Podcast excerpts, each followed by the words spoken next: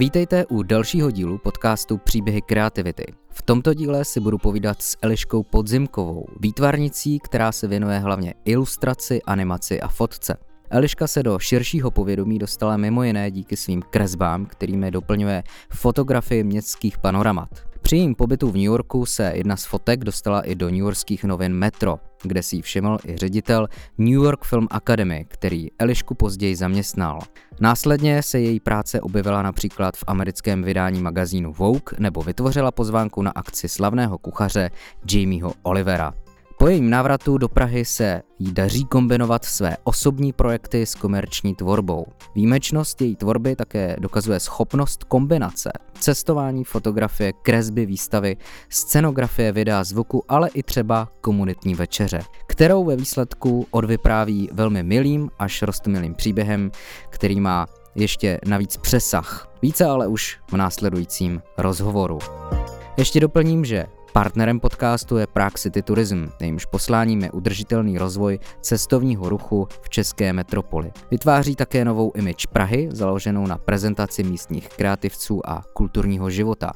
I proto vznikl web v Praze jako doma tečka cé zet a nově také mobilní aplikace, což je takový rozcestník po kulturních místech. Zároveň Prague City Tourism nabízí Prague Visitor Pass, který na vámi zvolenou dobu poskytuje vstup do více než padesáti různých míst, včetně galerií, muzeí nebo do nejvyšších pražských věží na Petříně nebo Žižkovské televizní.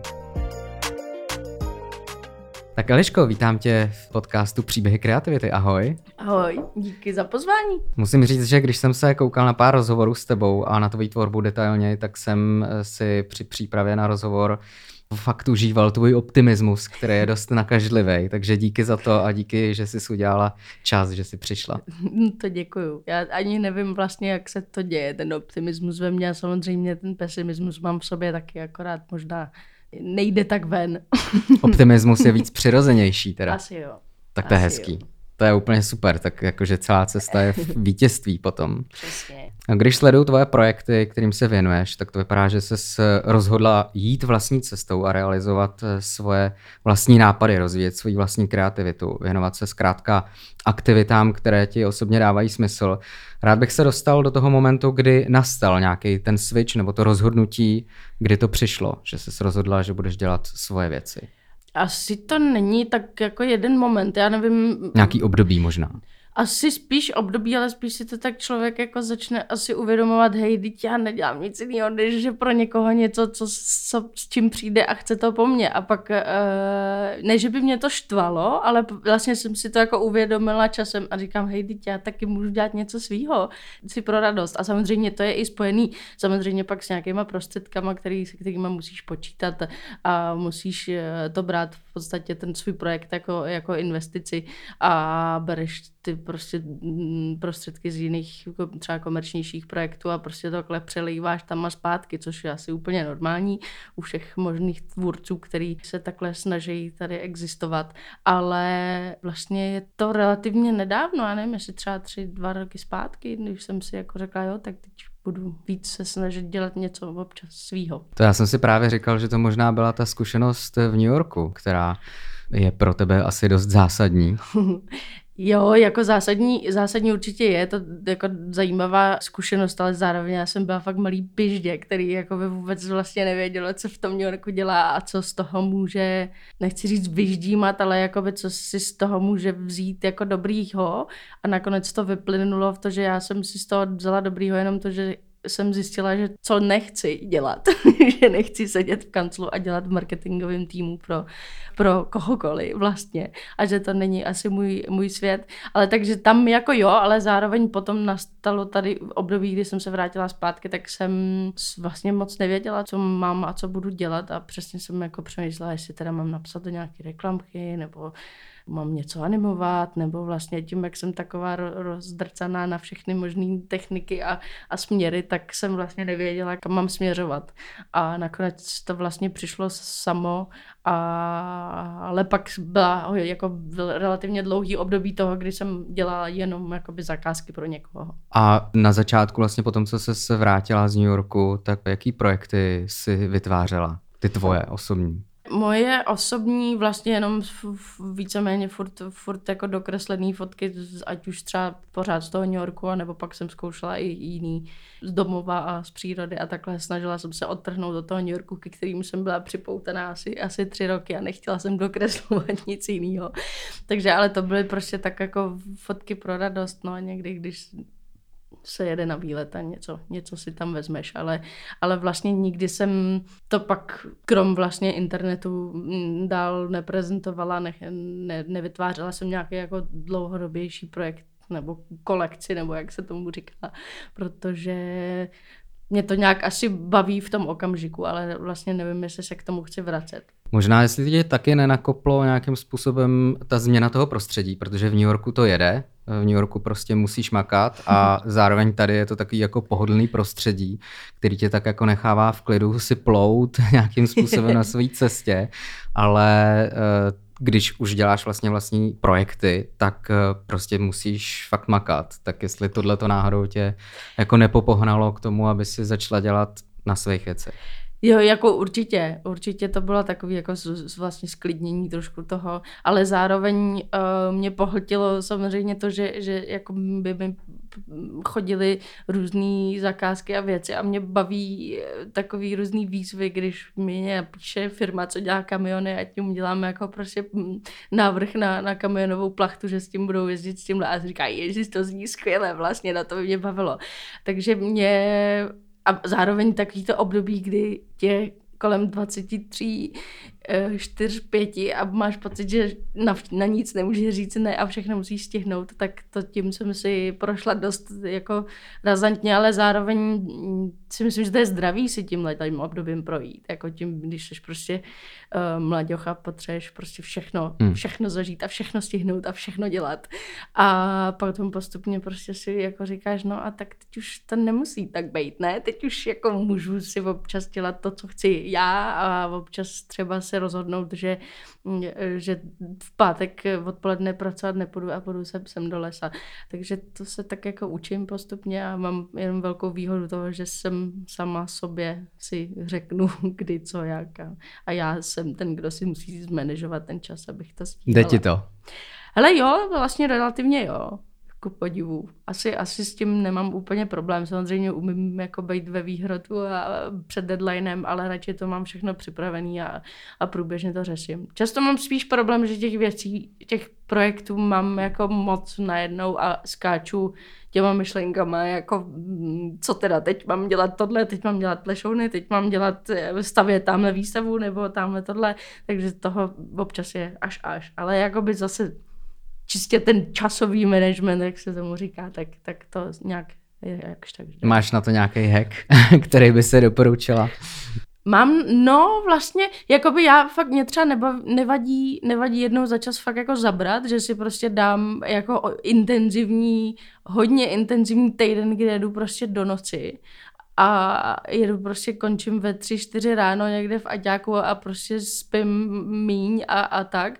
Zaberu, ale pak prostě si potřebuju zase nahodit zpátky a třeba vypadnout někam pryč a, a odprknout si.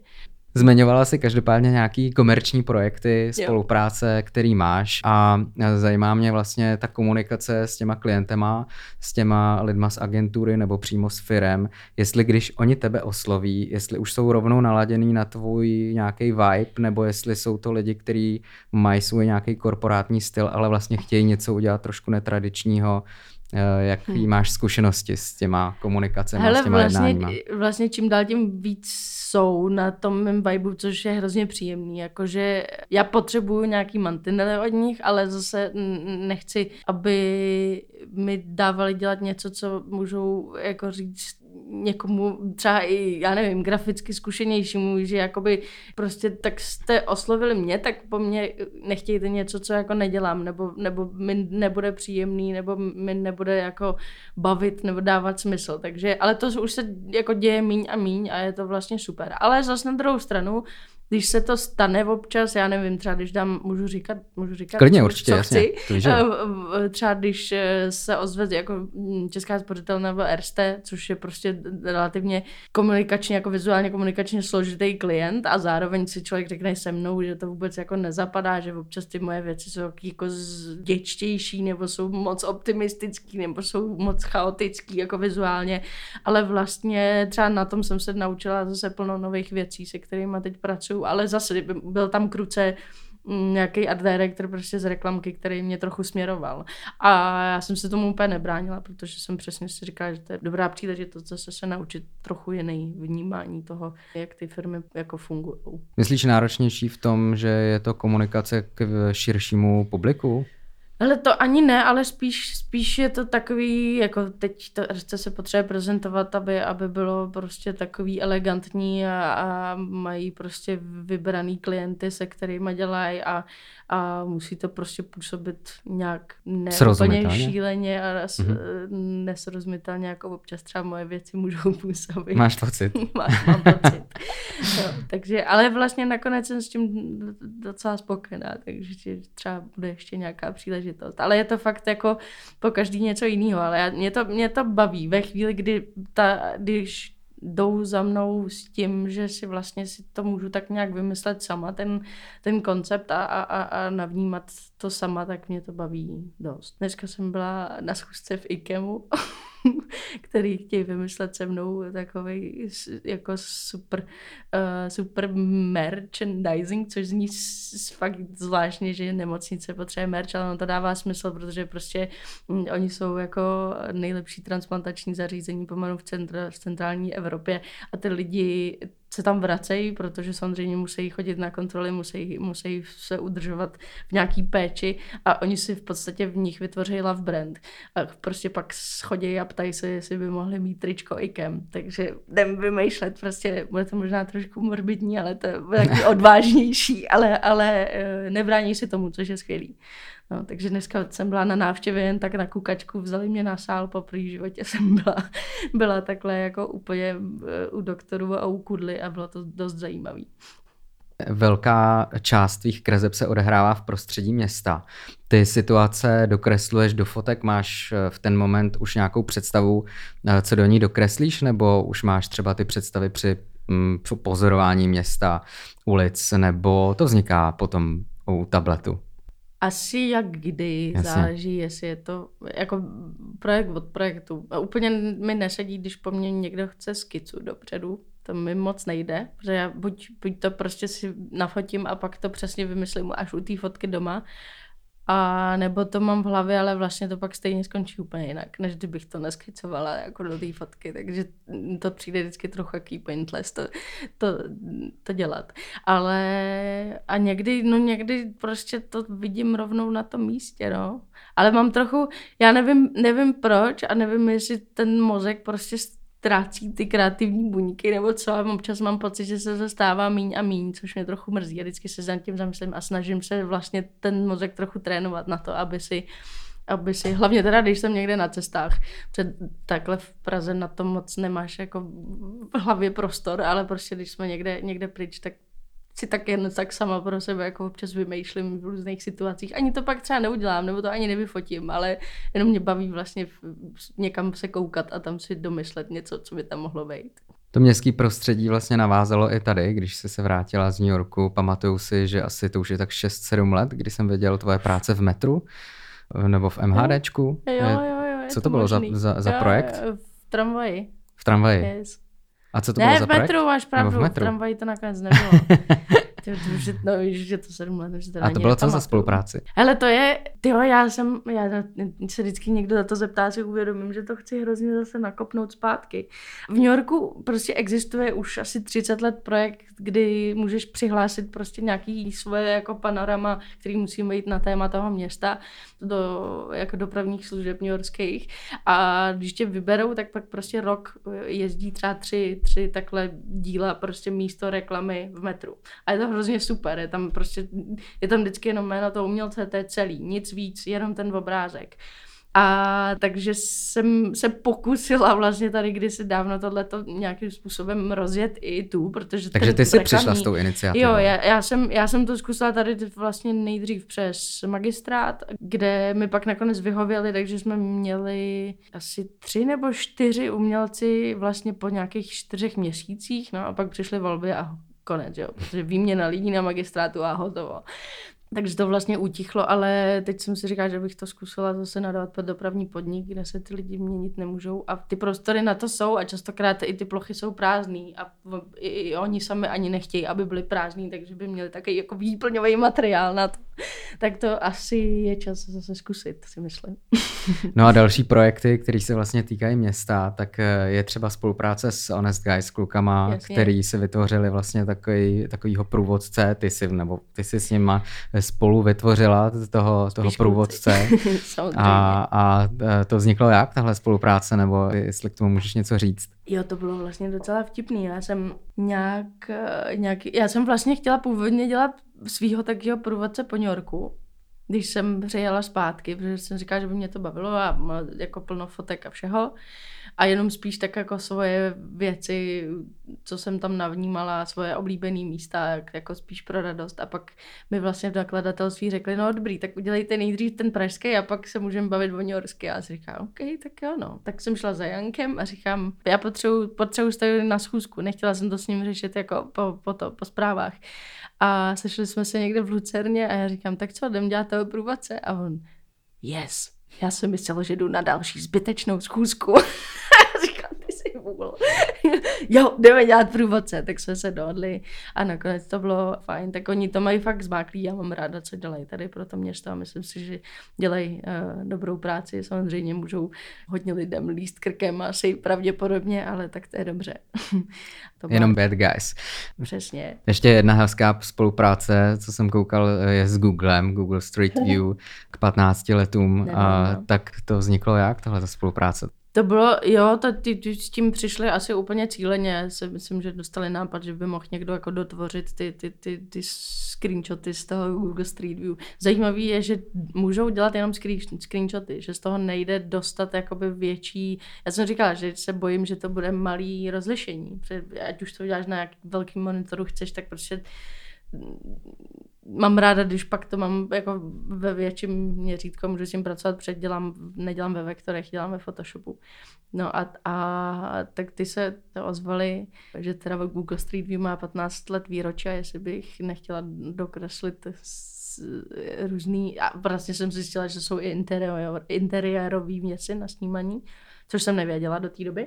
A říkala jsem, tak to je jak, jako ušitá zakázka, jako to je úplně skvělý. A bylo to zábavný moc. Ty jsi před pár měsíci navštívila Tanzánii, kde jsi vytvářela další projekt. Nevím, jestli o něm můžeš mluvit, ale byl bych moc rád, kdyby si to zmínila.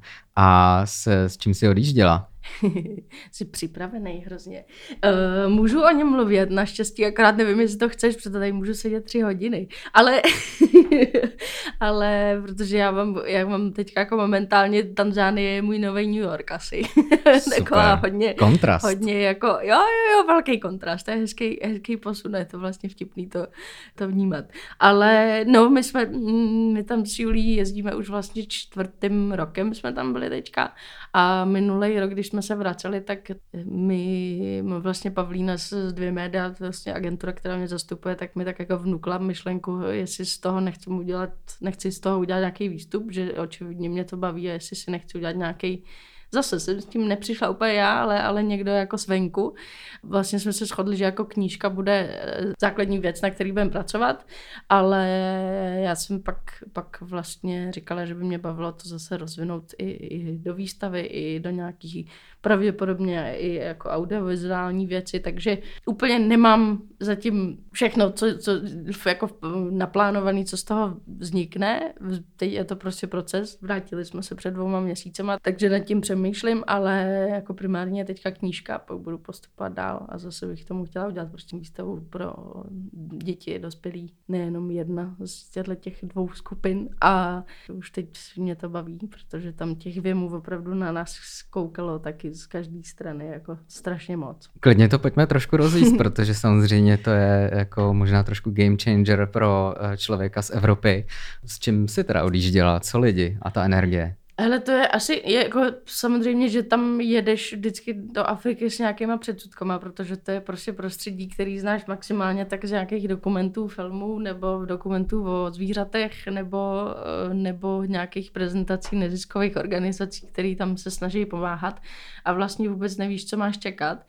A mě to vlastně asi uhranulo úplně jenom v té jednoduchosti toho žití. Já vím, že ty lidi tam jako lecos nemají a strádají a není to úplně jednoduchý tam být, ale pro nás, jako pro Evropany, to bylo prostě úplně jako zastavení se v životě a vnímání úplně těch nejjednodušších věcí a vlastně i jako mít radost z takových jako blbinek a vlastně si tak jako při tom návratu uvědomíš, že to všechno, co máš doma, je úplně zbytečný a úplně zbytečný, jestli máš prostě koupelnu, která má jako dva metry čtvereční nebo dvacet a že máš tenhle počítač a ne tenhle a jasně, tady furt v tom existuje a furt v tom žiju a nebudu, jako nemůžu to odstřihnout od svého života, ale prostě jenom si jako uvědomit, že ty lidi můžou být šťastný i bez toho a vlastně je to, je to hrozně hezký svět a zároveň plnej kultury.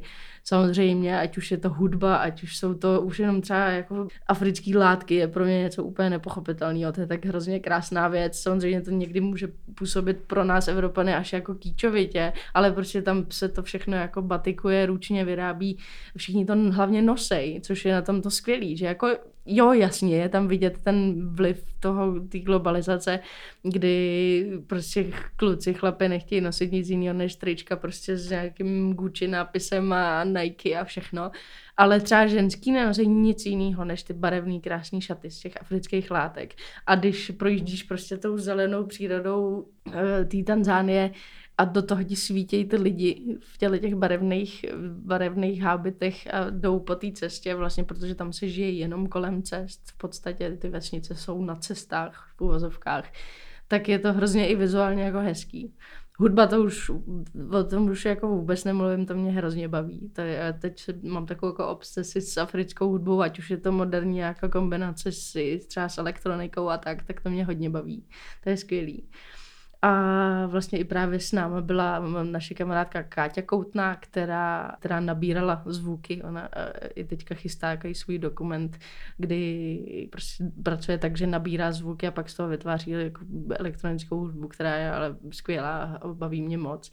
Takže se hrozně těším, co vytvoří z toho, co jsme nabrali, nabrali tam. Takže nějakým způsobem může vzniknout i další spolupráce k výstavě. Přesně tak, přesně tak. A já vlastně říkám, já vlastně úplně nemám plán, co z toho všechno může být, ale i kdyby to měla být jakoby audioknížka té knížky fyzický, ale byla by třeba víc jako hudební a byla by fakt jako proložená prostě trackama, který Káťa vytvoří, tak by mě to jako bavilo. A možná lidi taky, já vlastně nevím, ale když už, když už to děláme, tak, tak to uděláme tak, jak nám... jak nám to půjde a jak, jak, jak budeme trochu chtít. No. no hezky jsi mi nahrála, protože moje otázka, na kterou jsem se chtěla ještě zeptat, tak je to, že vlastně v té Africe, a teď nemyslím jenom konkrétně Tanzánii, ale hodně třeba Mali a tak podobně, tak když zkoumáš umění, když zkoumáš kulturu, tak vždycky se dostaneš jako v rámci kořenů buď do Asie nebo do Afriky. Jasně. Afrika významná, Jasně. naprosto významná. Co to teda znamená potom pro tvoji kreativitu, pro tvoje vnímání umění? Je to, je to jako hodně, hodně zajímavé, ať už přesně tam jako narážíš na různý artefakty, fakt jako starý, teď ti dobře, ten, ten prodavač ti samozřejmě řekne jakoukoliv, jasně, jak, jasně. Jakou, jakýkoliv jako rok, kdy jasně. tohle vzniklo, jakýkoliv příběh, aby ti to prodal. Ale zase hmm. na druhou stranu některých těch věcech je opravdu vědět, že jsou fakt jako starý uh, africký záležitosti z těch kmenových věcí.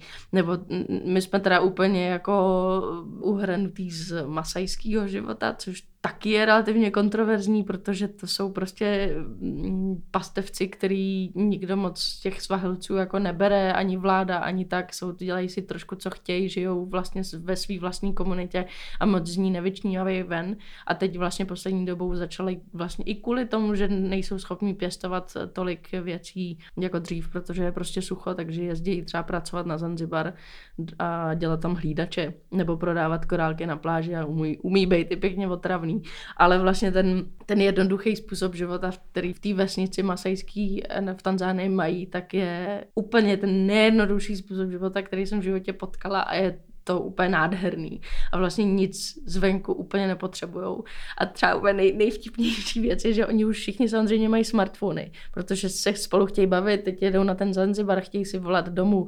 Takže mají normálně smartfony, jedou všichni WhatsApp a teď bys jako řekl, že budou vnímat i, i ten internet a dobře, tak mají Facebook něco, ale oni třeba jdou hlídat krávy, vemou si ten iPhone nebo teda jakýkoliv smartphone, telefon, opřou se prostě o ten svůj hlídací klacek a o, o, o nějaký strom a koukají se na masajský videa na YouTube, jak tancujou. Jakoby oni třeba, nebo jiný kmen, nebo jiná vesnice a pouštějí si to i jako hudbu a prostě entertainment při tom, když hlídají svoje krávy. A říká, to je tak geniální věc, že jako prostě je nenapadne do toho YouTube zadat něco jiného, aby se koukli třeba já nevím, do chrámu svatého Víta, nebo já nevím, úplně plácnu. Ale prostě si pustí tohleto vlastně, co znají a jenom je baví si to takhle děla, tak dělat hezký čas. Potřebuju vědět, co dělá třeba vedlejší komunita a tak podobně. Což je hrozně jako zajímavý. No a tam, tam se ptal na ty, jo, zpátky, zpátky jestli, k otázce. Jasně, jestli třeba nějaký motivy, který tam vidíš, Hele, se promítají do tvý tvorby. No, to se asi uvidí, až budu, začnu pracovat přímo na té knížce, ale určitě si myslím. Třeba v Tanzánii je umělec, který si říkal Tinga Tinga a ten vlastně ovlivnil úplně všechno, co se tam teď jako kolem umění děje, který tam není, teď myslím jako čistě, čistě jako galerijní nebo, nebo výtvarný umění, jako uh, malování a tak. A tenhle ten Tinga Tinga toho snad pak z, uh, snad i nějak jako blbě zavraždili policajti, protože ho někde chytli úplně špatná story, nicméně se stal takovou, takovou uměleckou legendou a vzorem i vlastně uměleckým pro všechny, kdo teďka malujou, jenomže oni nedělají nic jiného, než ho jenom kopírujou a občas tam přidají nějaký svůj jako hmm. signature, něco, jinou barvu, ale je, je to všechno stejný na jedno brdo. A vytvářejí mu fenomén. Jo, jako jo, a, ale prostě si říkáš, ježiš, tak si je vidět, že umíte malovat, tak si, tak si namalujte něco svýho. Což se stane málo kdy, občas jednou za čas, jo, ale je to fakt zajímavý, teda tohleto, že, že, že jsou jako založený na tom, na tom kopírovat někoho, kdo byl v minulosti úspěšnej, no. Ale pak třeba prostě ty masky nebo i vlastně ty, ty věci čistě jako praktický, které jsou ale nádherný, že jo. A Masajové mají láhev na mlíko, protože pijou v podstatě jenom, jenom mlíko, skoro ani nejedí.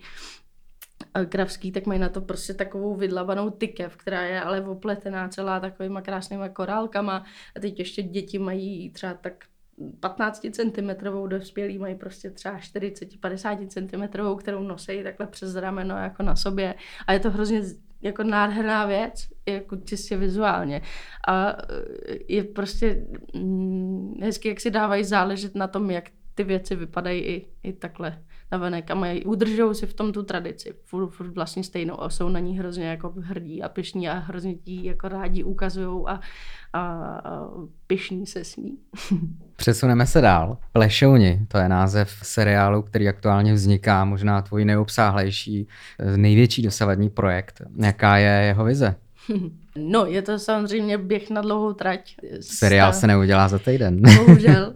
Často je to trochu složitý to samozřejmě vysvětlovat lidem, kteří nás třeba podpořili v crowdfundingu, že, že prostě seriál trvá. Mm-hmm, a což už je pomalu zase dva roky, co jsme ten crowdfunding dělali. Ale tak prostě je to, je to vývor, vývoj audiovizuálního díla a zároveň bohužel máme trošku nevýhodu v tom, že nezapadáme úplně do škatulky, jak filmový nebo, nebo čistě nějaký medicínský. Jsme taky jako projekt něco mezi, na což já jsem asi očividně specialista, že si vždycky vyberu nějaký To může být projekt. Pro někoho nesrozumitelný teda. No, anebo i čistě jako pro instituce, kterým prostě nezapadáme do nějakých systémů žádostí a sfér a tohle a je to trošku složitý to prolomit.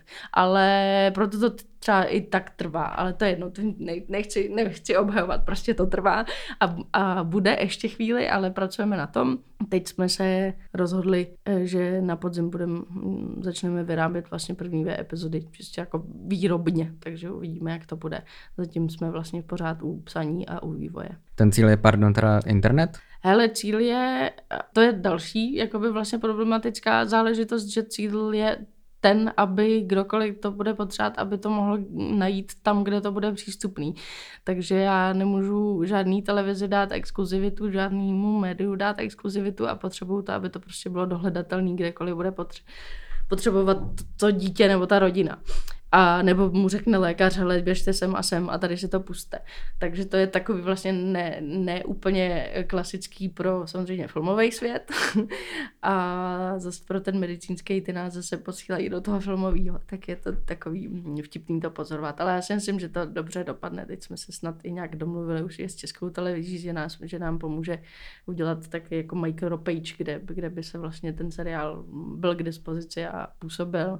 A pak chceme k tomu projektu udělat i aplikaci, kde by to bylo k dispozici i napřímo, krom dalších jako věcí, co k té aplikaci budou.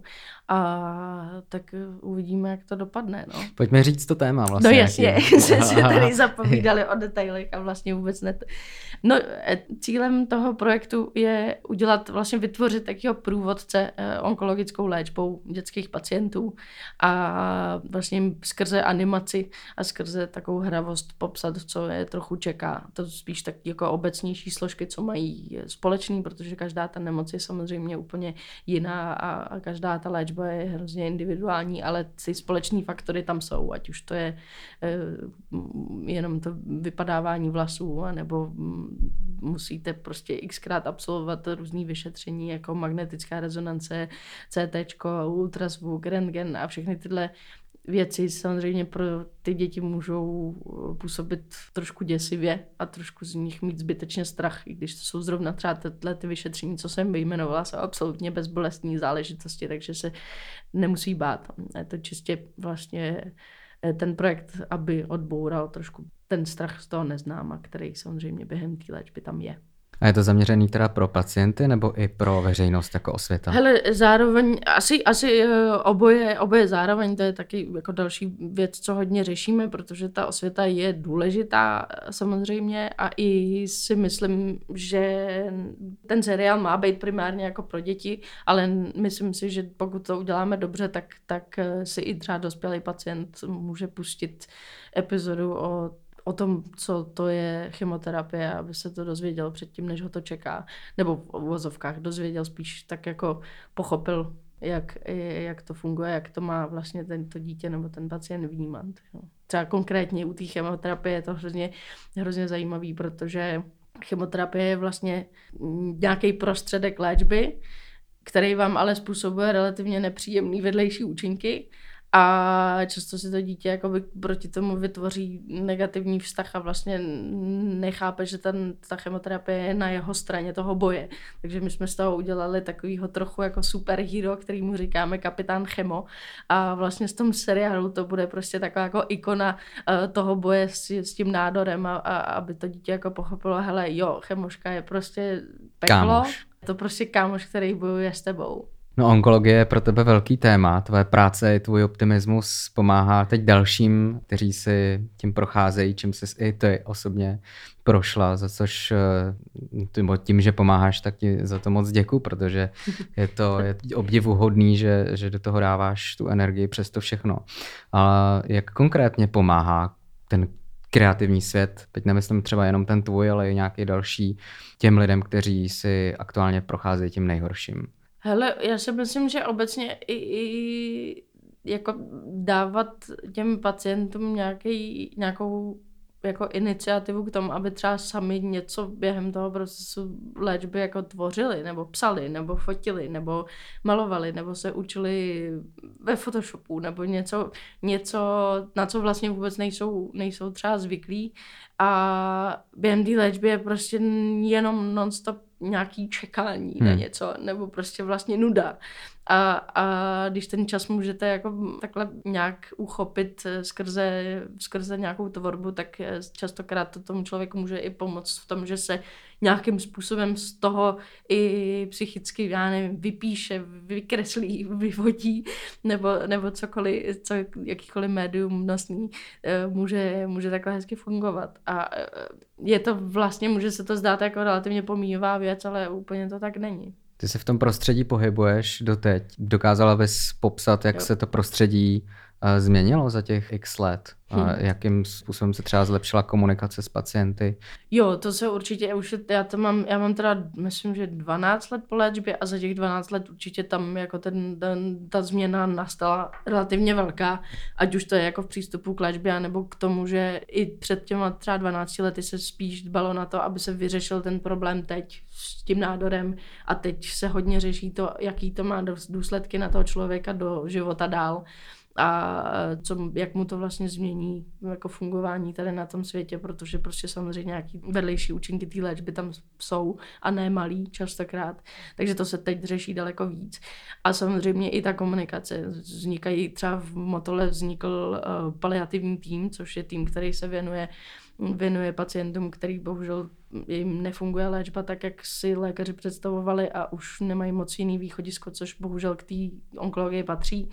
Ale to procento neúspěšnosti už je relativně malý, bohužel, ale pořád je samozřejmě.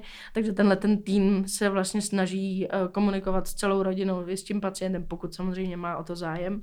A vlastně je připravit na to, že to dítě třeba i odejde.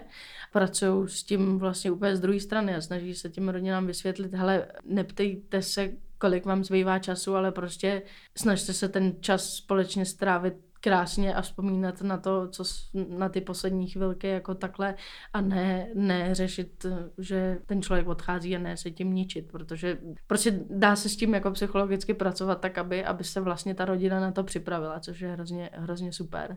Ne s každým samozřejmě to funguje, ale ukazuje se, že s většinou ano. A teď vlastně moje, moje bývalá doktorka Lucie Herličková, která mi teď i pomáhá s Plešounama, tak konečně prokousala tím motolským systémem a vytvořila tenhle ten tým, který, který tam teďka funguje už asi, já nevím, tři, čtyři roky a je to skvělý, že to tam je. To je super. Jo. Můžeš klidně i zmínit nějaký uh, hezký příklady toho, kdy právě ta kreativita pomohla, že někdo se teď věnuje něčemu jako ty, například um, nějaký, dejme tomu, fotce nebo malování nebo, já nebo přemýšlím, filmu. Já jestli mám, jestli mám takhle úplně konkrétní příklad, ale asi jo, ono je, jako ať už to je třeba i sport, ne, nemusí to Jasně. být čistě jenom, jenom takhle mm. jako úplně kreativní, ale, ale uh, já nevím, prostě ta, ta diagnóza toho onkologického nemoc, onemocnění dá většinou těm lidem potom do života takovou jako větší náturu k tomu uh, si ho víc užívat, což je vidět v podstatě skoro na všech těch pacientech, co si tou léčbou projdou. Zároveň naše taková druhá diagnóza je, je to, že se k tomu tématu vracíme a snažíme se pomoct těm, co je to teprve čeká, což je vtipný, že to tak jako skoro fakt všichni tak máme, korty dětští pacienti, kteří prostě třeba v pěti letech chtějí být doktorama a chtějí to vlastně potom vrátit v uvozovkách tuhletu zkušenost někomu dalšímu. Přemýšlím, já jsem uh, přemýšlím, jestli mám nějakou úplně jako konkrétní. Vím, že třeba jedna, jedna slečna, která byla, se léčila v podobnou dobu jako já, Věruška, tyjo, teď nevím, jestli řeknu správně jméno, Zázvorková, něco takového. Tak ta, ta přišla Ta přišla o nohu během léčby a předtím hrozně jako závodně plavala, jezdila na kole a teď vlastně se jako dostává do nějakého paralympijského týmu, má prostě skvělý trenéry a hrozně jí to jako jde a hrozně se v tom zase jako vlastně našla zpětně, což je vlastně jako neuvěřitelný. Vím, že tyhle ty případy jsou jako známý, že to tak bývá, ale je to prostě skvělý, že to, že to jde. Super, držím palce tobě, aby si měla dál sílu a samozřejmě všem, kteří si tím procházejí. Na závěr se chci ještě zeptat k ilustraci. Česká ilustrace má krásnou tradici a několik významných tvůrců, kteří uspěli i mezinárodně, jako třeba Miroslav Šašek nebo Petr Sís. Máš nějakým způsobem k nim obdiv? Hele, určitě, určitě jo. Častokrát se mi stane, že narazím na nějakého ilustrátora, který jsem, kterýho jsem neznala a, a stane se mi, že i třeba tam vidím prostě kombinaci s fotkou, úplně mě to natchne, že, že někdo takovej byl a moc se o něm neví. Ale třeba Petr Sís určitě je, je jako pro mě taková ilustrátorská ikona, stejně tak i Petr Nikl, kterýho mám moc ráda. Znám se s ním i osobně a s Aničkou, jeho dcerou, ale to je prostě živel, nezastává. Zastavitelný, který prostě vytváří skvělý pro, projekty, nejenom jakoby ilustrátorský, ale i, i mimo to. Teď mi akorát přijde, že ta, ta ilustrátorská scéna tady vlastně si... Třeba se úplně mýlím, že to tak v minulosti jako nebylo, ale já mám, já mám furt takovou tu představu, že jako ta komunita spolu prostě peče a, a vytváří společně nějaký jako aktivity, díla a akce a všechno. A teď mi nepřijde, že by se to tak dělo úplně, což je trochu škoda. Ale... Je to možný tím, že už prostě je těch je tolik, lidí tolik a je to že možný. To je tak diverzifikovaný, že... že už prostě jako to ani nejde dát dohromady. Jasně, že asi jo, a tak jako kolik lidí vyleze každý rok jako z umprumky, z ilustrace nebo z jakýkoliv z Plzně, odkudkoliv, tak jako je jich, je jich fakt dost, ale zase je, je prostě vznikají úplně nový styly, nový, nový, víme, nový techniky, nový technologie, že jo, využívání prostě různých zařízení a vé érek a á érek a všeho a je to, je to jako zábavný. Ještě vlastně otázka k té komunitě. Existuje totiž tady festival Lustr, nevím yes. teď, jestli je tady nějaká další akce nebo platforma, která ty ilustrátory nějakým způsobem propoje, ale zajímá mě, jestli fungují pro komunitu ilustrátorů i pro nějaký uh, další případné příležitosti.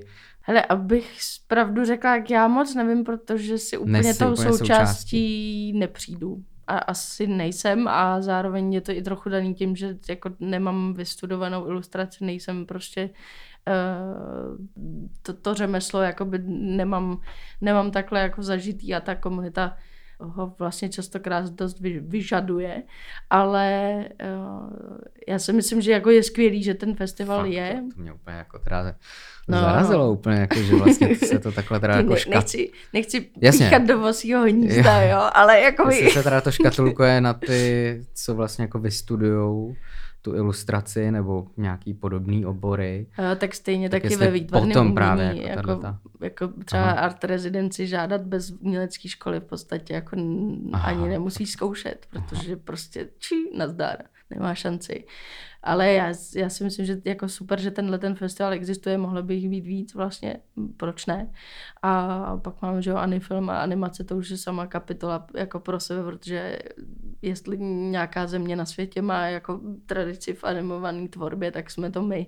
A jenom se to tady trošku mám pocit jako udusává a zabíjí a, a ta podpora pro to moc není. Ať, ať už myslím třeba jako státní nebo, nebo filmová, což hmm. je škoda. Myslíš si, že teda vlastně ještě jako je reálný, že v dnešní době je možný navázat na ty odkazy právě toho Petra Síse anebo Miroslava Šaška, který byly vlastně jako mezinárodní hvězdy, hmm. a, nebo jsou vlastně mezinárodní hmm. hvězdy, ale dneska jak už je těch autorů tolik a vlastně těch médií, který to komunikujou, tu ilustraci, tak jestli je to vůbec možný udělat z toho, vycházet z toho tak, aby uh, jsme si udělali vlastně další období skvělého jména české hmm. ilustrace. Hmm. Ale asi je to těžký, no. Jakože já sleduju pár třeba ilustrátorů zahraničních, který jako působí teďka celosvětově, ať je to, já nevím, třeba Jean Gillian, to je takový francouzský, a on je taky malíř ilustrátor, takový kombinace, nebo, nebo je to, já jsem hrozně blbá na jména, já si to vždycky nepamatuju. Bych se Chtěl jsem se zrovna zeptat na tvoje oblíbený umělce. Jo, jo, jo, přemýšlím. Christopher Newman, což je Aha. takový německý, německý kreslíř, hodně kreslí třeba pro, i pro New York Times a tyhle ty mm. už magazíny a fakt je, jako celosvětově působí. Uh, jako, a zaril se do té do té jako celosvětové ilustrátorské současné sféry, ale aby, no a to znamená, že může přijít někdo jako z Čech, proč by nemohl, jestli to jde takhle. Je to asi hodně vázaný na ty mediální domy, si myslím, že ty tě posunou jako úplně někam jinam, ale ať už třeba právě New York Times nebo nějaký francouzský, že jo, magazíny, který ty ilustrátory rádi využívají a doplňují tak ty texty o, o nějaký zajímavější věci než jenom fotky, tak ty asi tě dokážou jako posunout úplně někam jinam. Ale přemýšlím, ty sociální sítě, nevím, ty, ty, jako sociální sítě, ty něco řekneš před dvouma měsícema a za dva měsíce to je zase úplně jinak. A už to nestíhám. Takže to, to už jako, dřív to tak bylo, že to bylo jaký hezký jako anonymní portfolium, který si mohl využívat k sebeprezentaci, což my tady v Čechách milujeme, že jo, všichni se sebe prezentovat. Ale... Fakt jo, já si myslím, že v tom jsou teda velký nedostatky. No právě, já to jsem ironická, to jsem naopak, jo, jako, jo. A, mí, a míci to umějí bravurně, my, my se to učíme a častokrát je to jako hodně nedostatková záležitost u těch lidí, kteří něco tvoří a dělají a neví, jak, jak to poslat ven. Takže ten Instagram třeba byl proto jako skvělej, ale teď už to tak není. Víceméně a, a jiná platforma hmm. není a jiný, jiný kanál moc taky ne, takže uvidíme, co přijde. No. Zmínila jsi ty mediální domy, které můžou toho umělce dost vyšvihnout a vlastně zajímá mě, jestli máš třeba přehled, v jakém odvětví je asi největší zájem o ilustraci, jestli se to dá vůbec takhle říct. Jako myslíš v odvětví? V jakýmkoliv odvětví, jestli jsou to třeba jako média nebo já nevím, výstavnictví, časopisy, knížky, literatura. To jsou taky asi jako spíš konstantní věci, že jo, a tak teď jako ilustrace a taky přesně tyhle ty všechny možné uh, technologie, které opravdu někdo nad nima sedí a rukou je vytváří, tak jsou teďka v naprostém boomu, že jo, jako jsme prostě ve vizuální době vnímáme všechno, všechno mm. a pořád očima, ať už je to, ať už je to prostě online nebo, nebo na ulicích. A ten boom musí někdy trochu polevit a hmm. trochu skončit, takže tak jako všichni trochu čekáme, kdy hmm. to bude, ale teď je to dobrý. Tak... Já si myslím, že i ta uh, ilustrace může být taková zkratka uh, v té komunikaci, protože ten počet slov, který dokáže člověk vnímat, je čím dál tím míň a míň. A vlastně ta ilustrace, dejme tomu, že se takový leporelo bych to k, to, k tomu přirovnal, že to je vlastně taková zkratka ke komunikaci, takže i třeba proto vlastně může být ta ilustrace určitě dost jako velká i, i v budoucnu. Jestli to nebude vyvíjet á í, že jo, celý jako prostě sám, jasně, jasně. sám systém, teď že jo, vyšel, vyšel ten dálí dvojka, která mě, já, já tam jsem se furt nedostala, ale hrozně mě to zajímá. A co tam to prostě, je? To je prostě generátor uh, umělé inteligence, který ti vyprskne prostě obrázek. Hmm. A ty tam napíšeš, já nevím, udělej mi lítající verlibu nad skylinem New Yorku ve stylu Picassa. A oni ti prostě vyplivne ve stylu Picassa lítající verlibu nad skylinem New Yorku. A ještě ti to dá třeba os, osm nějakých různých variant, který, který ti to vytvoří. A vlastně je to i relativně vizuálně použitelný. Za mě je to třeba úplně skvělý na jakýkoliv reference k projektům, protože prostě si tam napíšeš, co chceš a ten, ten, ta inteligence ti vyplivne, co, co, co potřebuješ. A nevím, třeba do, do moodboardů, že jo, nějakých reklamních záležitostí nebo i k filmům, prostě storyboardy, všechny tyhle věci se dá jako skvěle využívat. Ale pak je tam otázka nějakého jako autorství a nějakého... Um, Autor, autorského práva, když ve chvíli, kdy se ta umělá inteligence naučí uh, přesně, hele, tady ti někdo napíše, namaluj mi verlibu, ale ve stylu Petra Síse, který to neví, že to ta umělá inteligence umí a, a udělá to tak a pak to někdo bude vydávat jako bez jeho vědomí takhle, tak, tak už to v pohodě není. A je to vlastně dost složitá, kontroverzní záležitost. Ale, ale je to zajímavý. Já se těším se... Na to, až to vyzkouším, ještě jsem to neskoušela. Ale a co gaming? To je určitě samozřejmě jako obrovský obor, který v rámci kreativního průmyslu je jeden z největších tady a bavilo by tě třeba dělat někdy nějakou hru, nebo uh, uvažovala jsi o tom, nebo měla jsi nějakou zkušenost už? Hele, asi, já nevím, já jsem nikdy ne, nebyla úplně takový jako hráč, ale vlastně teďka spíš inklinu k nějakým deskovkám, než, než k tomu sedět jako A deskovky kompén. Jsou ale fenomén, obrovský jo, tady. Jo, taky už jsem vyvíjela jednu, ale nějak se to zaseklo, tak nevím, jestli k tomu, protože to samozřejmě není žádná legrace, jako vyvíjet, vyvíjet deskovky. To je prostě, hlavně ty principy jsou všechny vyzkoušený, jenom je, je v podstatě omíláš dokola. Neexistuje na to jakýkoliv autorský právo, jsem zjistila, na ty principy. Ty si můžeš prostě udělat, já nevím, člověče nezlob se jakýkoliv a jediný, co jde jako za nějakým způsobem zapatentovat, tak je ten vizuální styl. Hmm. Takže prostě třeba, nevím, princip, že krycích jmen, krycí jména jsou česká záležitost. Samozřejmě se kopíruje všude po světě, dělají se různý, různý varianty, nebo Dixit, že relativně dost vizuální záležitost, ale ten princip úplně jednoduchý a ty kartičky ti může namalovat, nailustrovat kdokoliv. Ne, tak je to zajímavý, že jako jo, t- že vlastně ty deskovky mě asi teďka baví daleko víc, víc než... Deskovka než na gaming. Téma Tanzánie? Je to možný. Je to možný. Pojďme ještě pozvat na závěr na aktuální výstavu, která probíhá v Mánesu. Uh, jo, Jestli je, chceš. Jo, jasně, tam je, tam je, uh, tam máme takovou, takovou uh, menší, menší výstavu vlastně se čtyřma, třema dalšíma ilustrátorama, je tam právě Anička Niklová, dcera Petra, se kterou se znám shodou okolností z New Yorku, protože tam, tam žila v tu dobu, co já.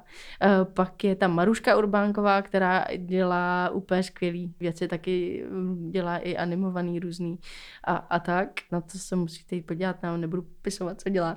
A pak Honza Vajda, říkám to správně, asi jo, jmenuje se na Instagramu Antimultivitamin.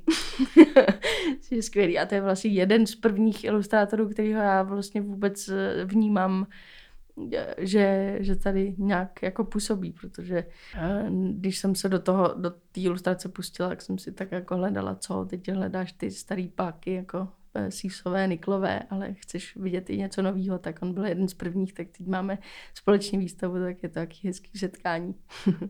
Takže to je tam, tam se určitě zastavte a pak, kdybyste si chtěli udělat výlet třeba do Kadaně, tak tam teďka momentálně je Malej princ a na podzim v listopadu se bude přesouvat na čtyři měsíce do Brna konečně, tak se těšíme tam. To je taky krásná velká výstava. Eliško, díky moc krát za rozhovor. Taky děkuju. Děkuju za tvůj čas. Děkuju moc.